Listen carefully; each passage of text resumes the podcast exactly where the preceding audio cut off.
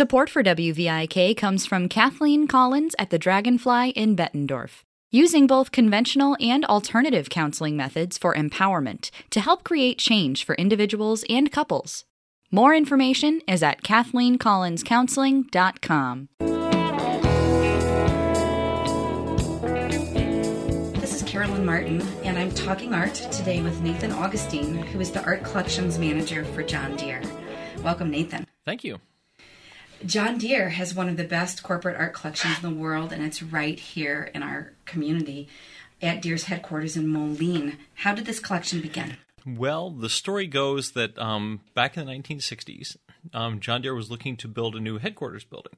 At that at that time, we were still in downtown Moline, where the um, let's see, the TaxSlayer Center is now, and uh, that we'd outgrown that building. We had people scattered throughout the Quad Cities in a whole, I think it was 27 different office buildings, and um, the CEO at the time, Bill Hewitt, um, decided he wanted to consolidate all these offices into one big headquarters building. Um, so he uh, hired an architect named Eero Saarinen to um, build the building. Saarinen was a world famous architect. He's also the same architect who did the um, St. Louis Gateway Arch. Um, and the Deere and Company headquarters is considered one of his crowning achievements. So it's the one, building itself really is a work of art. Absolutely, the building itself is a work of art, and we just celebrated its um, 50th anniversary. Uh, let's see, four years. Well, let's see, in 2014. So it is a truly remarkable building. Um, the people who work there still love it. I love it. I think it's a, a gorgeous building. But as the building was built, the walls were white, the floors were white, the ceilings were white, and um, the people who were who started to work there kind of thought it looked a, a little bit uh, antiseptic, a little bit cold. So Bill Hewitt decided to um, decorate it, and the idea that he came up with was not just to decorate the building, but to um, achieve a couple of different goals as well. Um, when they were looking around for a new headquarters building, there was a bit of a push from some of the board members to move Deere into a more internationally accessible city. Los Angeles, New York, Chicago all came up as possibilities, but Hewitt wanted to keep the company near its roots. So he decided to instead bring the world to Moline. Mm-hmm. So as he traveled throughout the world, and he was an extensive traveler, he started collecting art and uh, his goals were to get some art from every country that John Deere had a presence in, and also to um, collect art that would make people think. Mm-hmm. Most of the collection, only about a quarter of the collection, has anything to do with agriculture or farming or anything like that. Most of it is the cutting edge art of that day, which is abstract expressionism primarily. Mm-hmm. So, what period of time was he collecting? So, he was collecting from about 1964 until about 1974, that, mm-hmm. that 10 year period. And during that time period, he was chairman of Deere. He was chairman of Deere actually from 1959 until 1982. Mm-hmm. So, this was kind of right in the center section of his um, tenure as uh, chairman mm-hmm. and CEO. So, the collection of this international art mirrored in a way John Deere's expansion from a regional presence to a national to international. Right, absolutely. Yeah, at the time we were um, expanding into Mexico. Um, in 1956, we bought a factory in Mannheim, Germany, which got us into the European market. We'd expanded into Canada, South America, into Argentina. So we were we were going all over the world, and Deere and Bill Hewitt specifically wanted to expose his employees to new ideas and new, new cultures so that they would think outside the box and mm-hmm. be a little bit more creative. Yeah, I think that that works. Yeah, um, so he has amassed quite a collection. There are approximately 2,000 museum quality or museum worthy pieces. Sure, absolutely. And how many did he purchase a year and where did he get these? he purchased a lot. um, I couldn't give you an average number per year that he collected, but anywhere from one or two one year to 20 or 30 the next. And basically, every time he'd take a trip, um, whether it be to Europe, to the Orient, to the Middle East, he would bring back whatever he saw that caught his eye. You had said before that there were business goals behind this massive art. Mm-hmm acquisition. And one of them was to show the world to the employees. And the employees do get to see these pieces. Yes. Many of them are hanging in the hallways that right. they walk down every day. Yeah, I, I concentrated most of the best art on our fourth floor. Um, when you come into the building, you come in on the fourth floor because the building is built into a ravine, and that is really the the highway corridor. Everyone who works in the building um, comes down that corridor, and all of our tour groups go through that corridor too. So it's kind of the museum area of the headquarters building. Right. The second goal you said was to stimulate the employees to think more independently and creatively. Absolutely. There's a number of pieces that many people love, and there's a number of people pieces that many people hate. And either reaction is fine with me. That's the goal is to get people even arguing about the art. Um, I've got a number of individuals who have their pet favorites or their pet not so favorites, um, and we, we joke about it all the time. Yep. Um, our tastes are all always different, but that's what makes I think art and viewing art and talking about art so fun. Yeah. So we should talk again about the building because it is really spectacular, designed by Eero Saarinen, like you said. Um, it's made of a specific type of steel. Yes, this was the first um, architectural use of what's called Cor-Ten steel.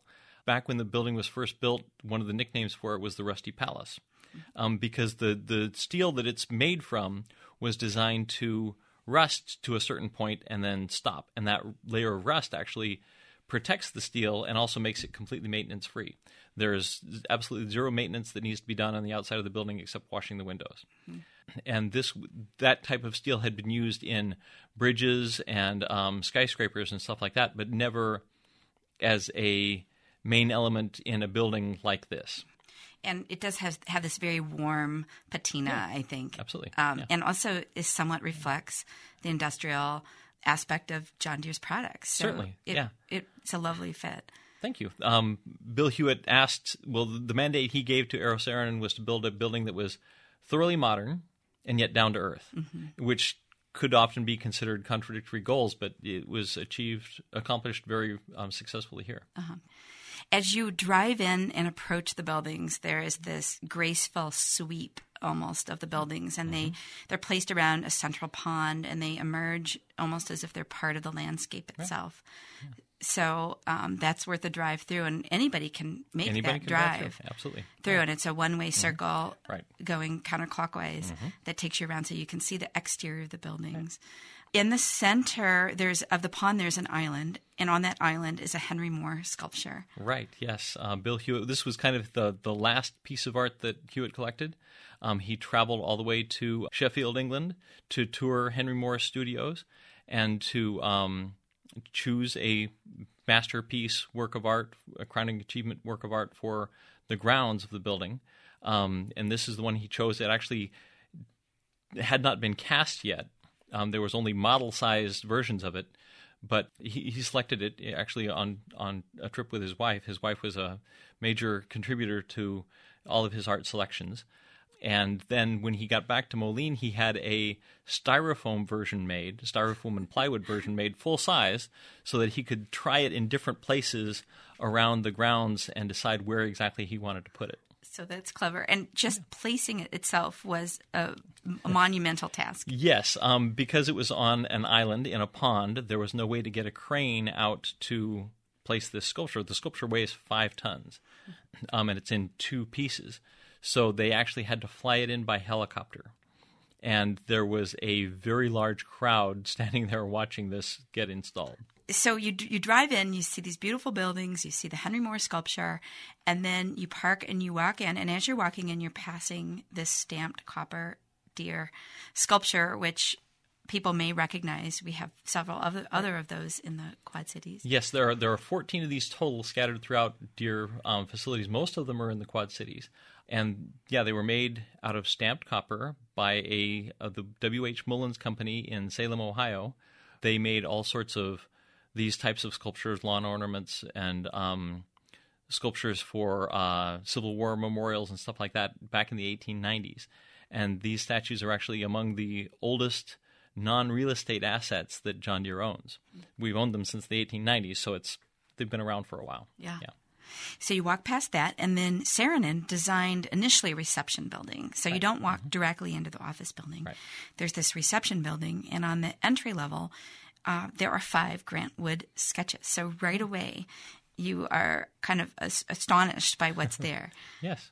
Yeah, these uh, sketches are they're the final draft version of the preliminary drawings for a mural that he painted for a cafe in um, Cedar Rapids. Mm-hmm. Uh, the cafe no longer exists, but the murals were preserved and are now hanging in the library at Coe College. Uh-huh.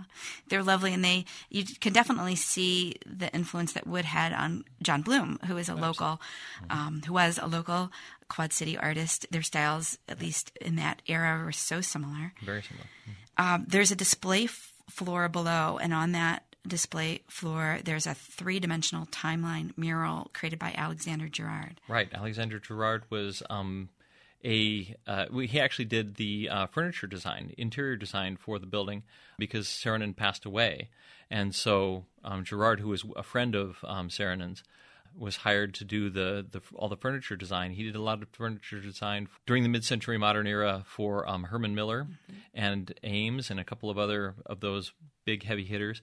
And he, he was very into folk art, and he created this unique timeline slash mural thing as an introduction to the pre-mechanical history of John Deere.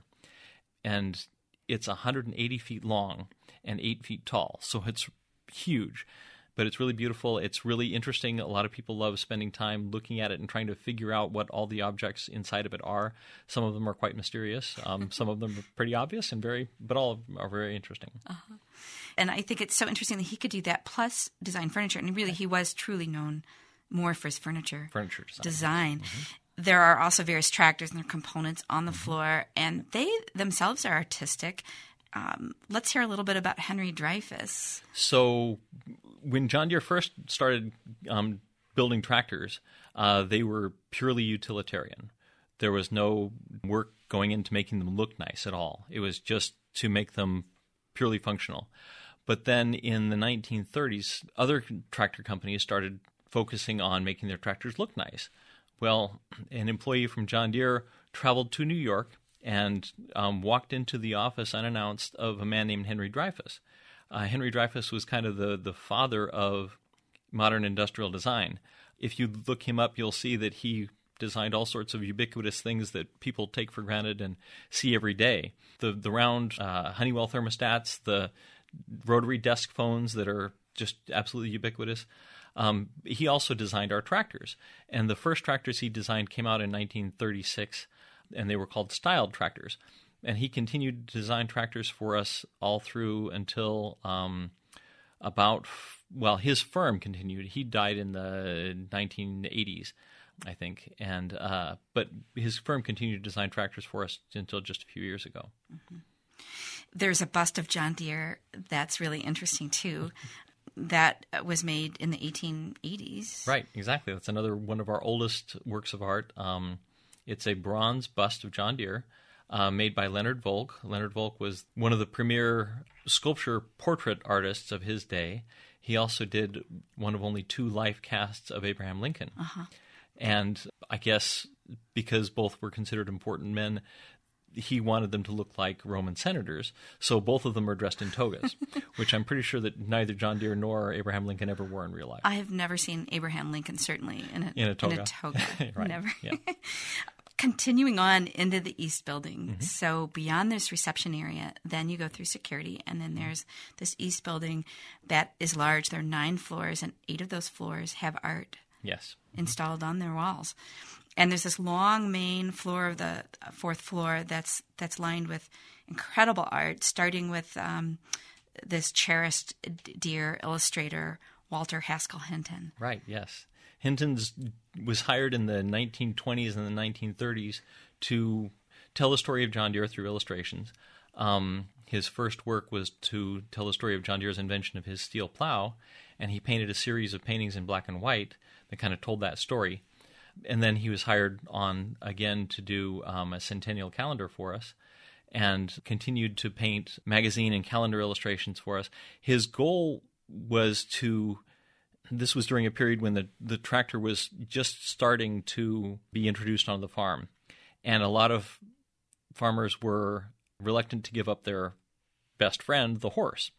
So Hinton was trying to make the tractor look like a member of the family, even though it was a machine. Um, so a lot of his pictures are of just cute scenes with a tractor kind of thrust in the background or something like that. One of my favorites is a, a little boy and his sister standing in front of a John Deere dealership, and the boy's got a toy tractor behind his back, and the wheel's broken off. And it says in front, parts and service, you know, come in and we'll help. And that's kind of the idea that this little boy is going to go into the dealership to get his toy tractor fixed. Mm-hmm. It's a really enjoyable picture. It's very reminiscent of Norman Rockwell. Right, yeah. And then after that, you come across this folk artist, Streeter Blair. There's a painting of hers hanging there. Yeah. Uh, but then from there on, it just kind of um, balloons into this enormous, astonishing collection. There's a painting by the abstract expressionist Hedda Sterne. Mm-hmm. And then there's works by Alexander Calder, Marc Chagall, Juan Miro. Uh, there's a Toulouse-Lautrec poster. Yes. Mm-hmm. I kind of designed the the way you progress through that floor um, to start out with what you would expect to see in a John Deere art collection, like tractors, and then agriculture and stuff like that. But it quickly morphs from the figurative and agricultural to less and less figurative, more and more abstract, and more and more unusual. Right. And that's so fun to see for that reason. Besides paintings, there's a photograph by Edward Curtis there too. And it's just really lovely, I think, to to see that progression. It does make you make you start to think, makes you think outside the box, and that, in a way, is reflective of one of John Deere's core principles, which is which is innovation. Innovation, right? Yeah. Exactly. There's a painting by Lucio mm-hmm. Munoz that I enjoyed seeing. And when we talked about it, you said it helps define what a painting is. During this period, the, the abstract expressionists were kind of experimenting with the idea of what a painting is or should be, and art in general for that matter. Um, so this one, we define it as a painting, but it's kind of half sculpture, half painting. Um, it's a wooden, at its foundation, it's a wooden panel um, that was carved and gouged and even attacked with a blowtorch. So it's got burnt edges, it's got sharp splinters, raw edges, and everything. And then he laid down laminated wood around that. And then, kind of the last thing he did before he started painting actually was um, glue a sheet of plywood to the top of the thing so it covered the whole piece and then tore that off, leaving behind all these splinters and fragments and everything. And then he started painting on it. So it's yeah, it's a very unique and very interesting piece. It is. I I loved it, and and I also enjoyed that connection between an artist's creativity mm-hmm. and the way they think, and the way we need to think creatively as an employee at any business, right. but particularly a business like John Deere, where they are on the cutting edge. They're producing new equipment. Their needs are changing all the time. Um, sometimes you you can't or should not approach a problem in the traditional way. Sometimes the solution is only found by looking at it at a completely different angle. angle. Sometimes at a perpendicular mm-hmm. angle, or right. completely looking backwards at mm-hmm. at how you would normally um, address that problem. Right, absolutely. And another goal that was achieved here was kind of a, a diversity idea. He wanted to introduce new cultures to the company.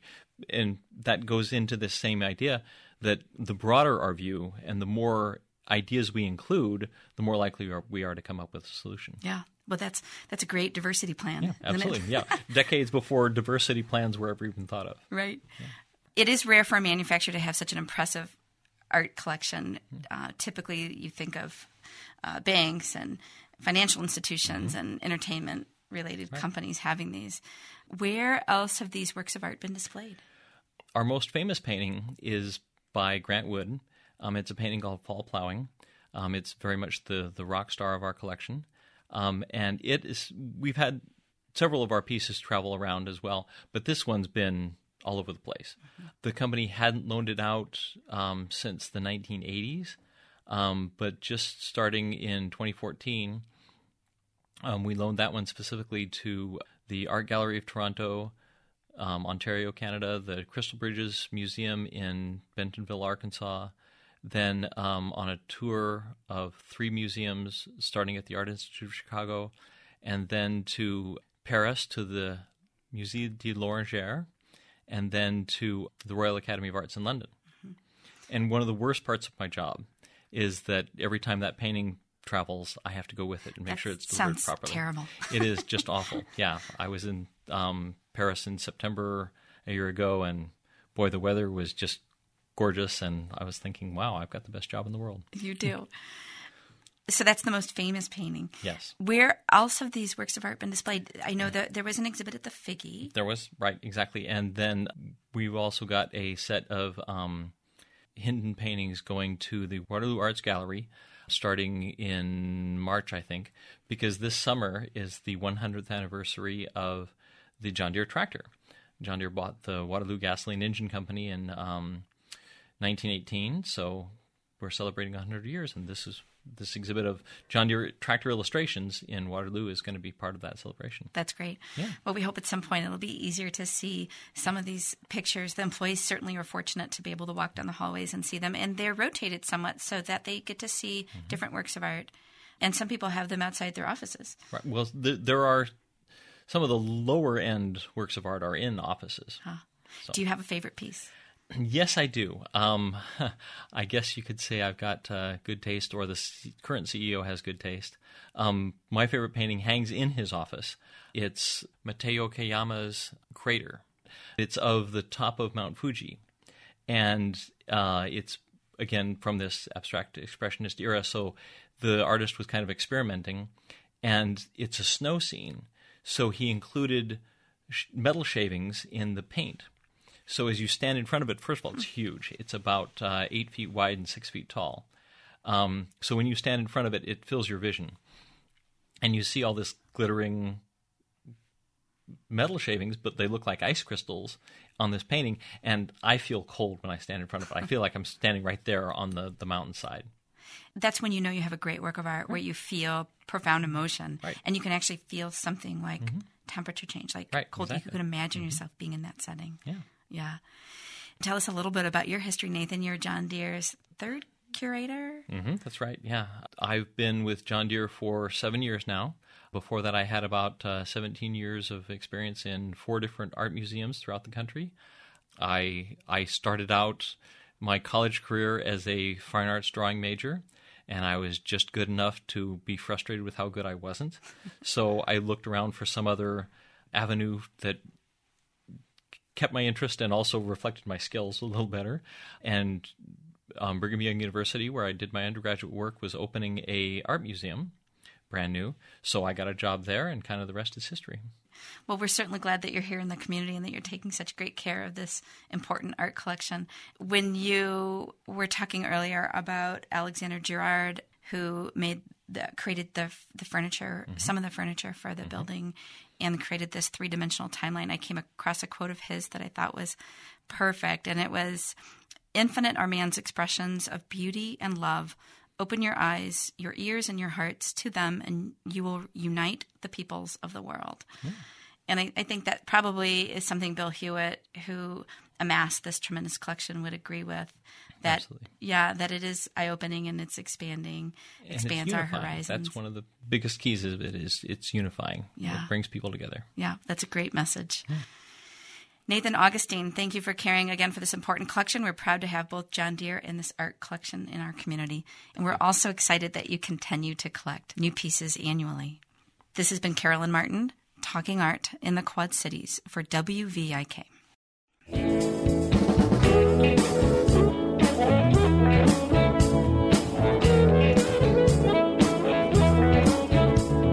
Our theme music is provided by a Quad City legend, the late Ellis Kell.